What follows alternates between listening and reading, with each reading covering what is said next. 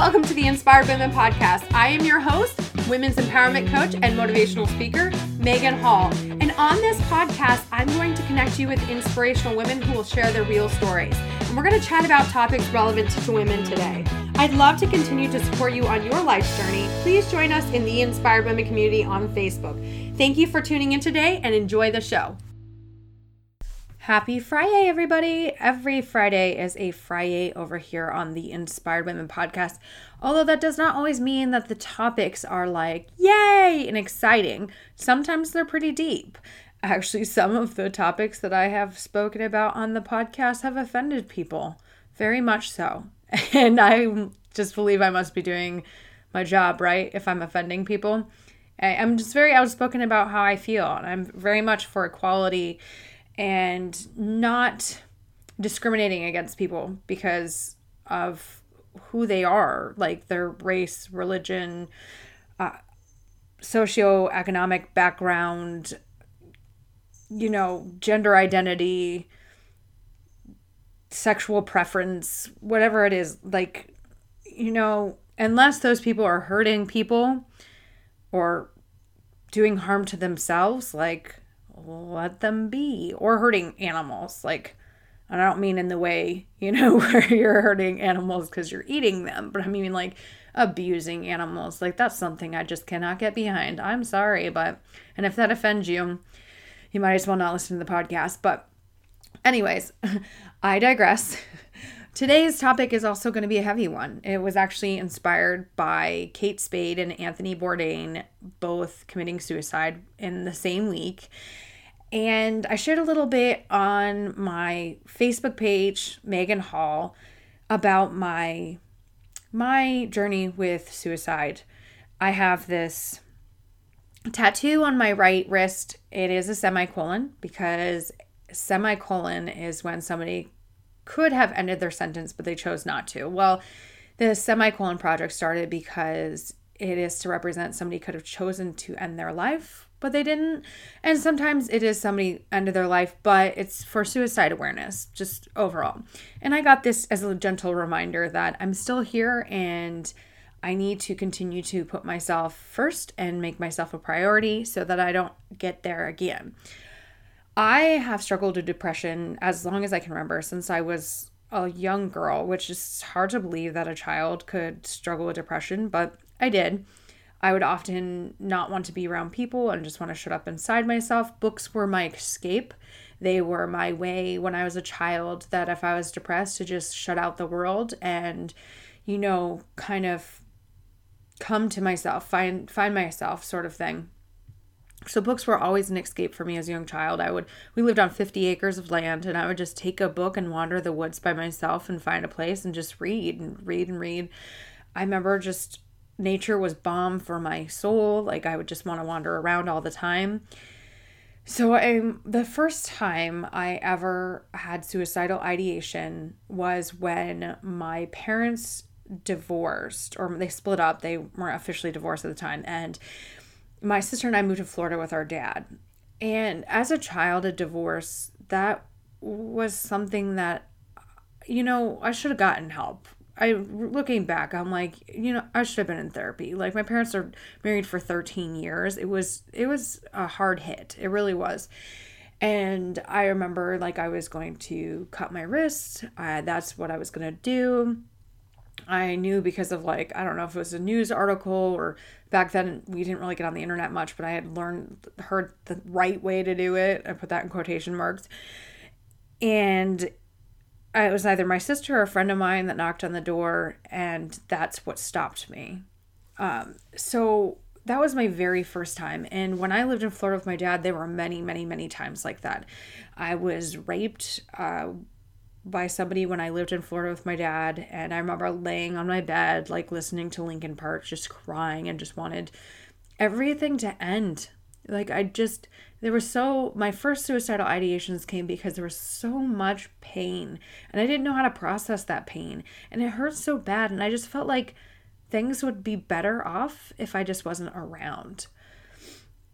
And the next time that i had suicidal ideations i was in college and i remember i went to my primary care physician and i do not recommend you get mental health medication from your primary care physician because they are not trained in mental health. You should be going to a psychiatrist because they are trained in that and they can test to see and they they know how to monitor you. They know all of those things. So please please please don't go to your mental health or your primary care physician for mental health um, prescriptions. And i learned the hard way. Like i went to my doctor and she just gave me a pill because it's good for depression right? She didn't monitor me. She didn't do any testing. She didn't do anything. And it actually made my suicidal ideation worse to where I remember holding a knife to my throat in college and I just wanted I just it was it was out of control. Like I couldn't control myself. I couldn't control the thoughts that were going through my mind and I just felt very out of control. I've never been a big drug person because I don't like being that out of control my body. Like even when i'm drinking i don't like to get to that point where I've, i'm no longer in control and i feel like this alter ego of mine is in control. I like to get a good buzz though because that's nice. But I remember there were times when I was in college, even when I wasn't on the depression medication, I'd lay in my my bathtub and I just want to die. And of course, alcohol is a depressant, and alcohol was the way that I dealt, like my coping mechanism for dealing with how I was feeling and all these things I didn't know how to do. And it was just a very awful, awful experience. I can't explain how awful of an experience. And i just that was the that was the time that i started to think like i just ruin everything. I ruin everybody's lives. I always am hurting people. I'm always doing really shitty things. Like i just need this to stop this is getting out of control and the only way i thought i could stop myself is by ending it all which of course I know now is not the truth. And I went a long time without suicidal ideation, many years, until those same feelings started rising up again and I still didn't have the tools or ways to deal with it and my last time I had suicidal ideation, I almost succeeded. I almost succeeded. Luckily, my husband was around. I remember the night before, uh, we had gone to his 10 year class reunion, and afterwards, it was kind of like not really fun. So afterwards, we got together with some friends, and I literally drank a whole bottle of vodka to myself. Literally did. Um, because I was very uncomfortable, and alcohol was my way of coping. Like, if I was uncomfortable, all things I'm very well aware of now. But then I wasn't, and I drank a whole bottle of vodka, blacked out, vomited all over myself, apparently. And I woke up in the chair in my living room, like in my underwear, and thinking, what the hell happened? And my husband was so embarrassed and he was talking to me about like I can't believe you did this. Like like this is so embarrassing. Now I have to go clean up their couch because you vomited all over it and blah blah blah blah. And of course he didn't know the state of being I was in and so he didn't know how his words were just feeding into that part of me that was like the world would be better off without me. My family would be better off without me. My husband would be better off without me. If I just wasn't here, if I wasn't part of the equation, everybody would be better off without me. And so I remember getting in the shower and crying and I had I had my plan. I knew what I was going to do. I was going we had enough medication in the house that I mean, I could have killed several people with it. And that's what I was going to do and I was going to take it and I was just going to end it. And it wasn't so much ending my pain. I just felt literally like I felt like my husband was just with me because he felt bad, and I just felt like my kids just had me a mom because they don't have a choice. But if I wasn't around, then everybody would have a choice. Like my mom could have a better daughter because I wouldn't be around, right? My sister could have a better sister because I wouldn't be around. Like my husband could have a better wife because I wasn't going to be around. My children could have a better mom because I wouldn't be around. Like I felt like that person inside who was just like, you ruin everything and you mess with everything. And why are you here? And why are you doing these things? that person was speaking very loudly, like screaming inside my head. And so, luckily for me, my husband um, stopped that from happening. He prevented it. He looked at me, and he, I'll never forget the look in his eyes like this man who you could just see the hopelessness inside of his eyes. Like he didn't know what to do. And he just like, I need you to get help. Like, I need you to get help. We need you and we need you to get help. And he convinced me to go to counseling for the first time ever, and it was the best thing that has ever happened to me. It's the best thing that could have happened. You know, it's it was the thing that that saved me and it has made me who I am today. That was like five years ago that that happened. And over the last five years, I've learned and I've grown and I've become a better person and I continue to learn and grow. I mean, I'm definitely not fully healed. I don't believe that there's a cure. There's just things I've learned how to cope with my depression, good coping mechanisms, like things that actually help me, not hurt me, you know, and I'm very aware. I'm not 100%. There's definitely times that I struggle and I'm still working on that all the time, but I think the common misconception is, is that suicide is selfish or that, you know, the person is doing it because they're only thinking of themselves. Many times they're not thinking of themselves. They just think the world would be better off without them. Like I know most people I've talked to that has been, have been in that place have thought the same thing that the world would be better off without them.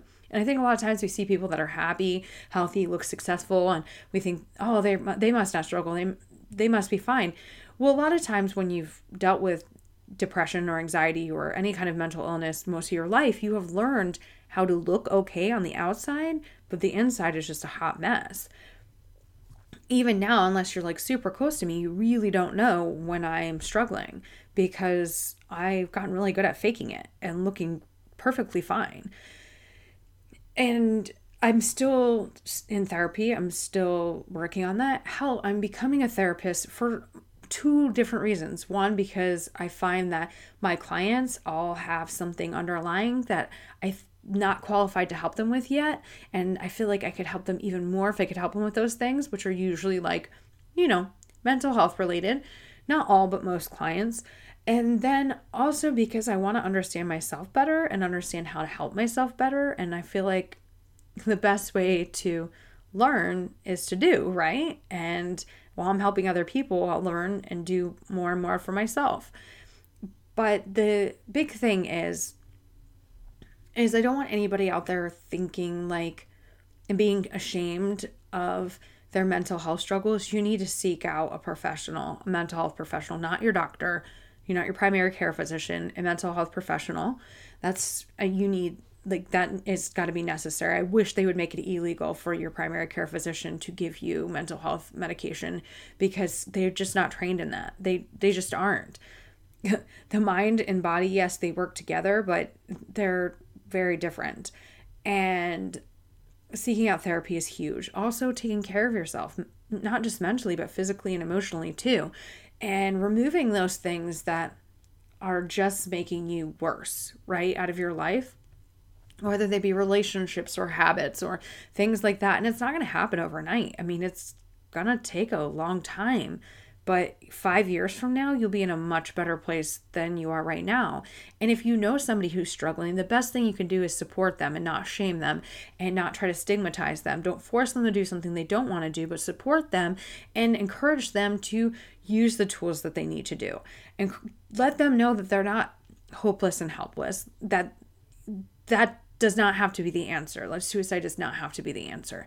And I was really upset with some of the comments and posts I saw on social media about suicide after, you know, Kate Spade and Anthony Bourdain, eh, even from mental health professionals that I'm just like, how could you work with people in this level and say those things? I was just like shocked and I was really upset.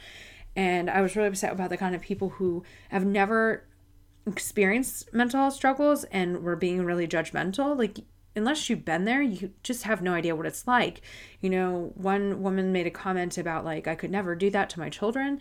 Yeah, I could never do that with my kids in my house, but if my kids weren't in my house, I it's totally possible. Like I used to think that it was selfish. I used to think I could never do that until I was there, right?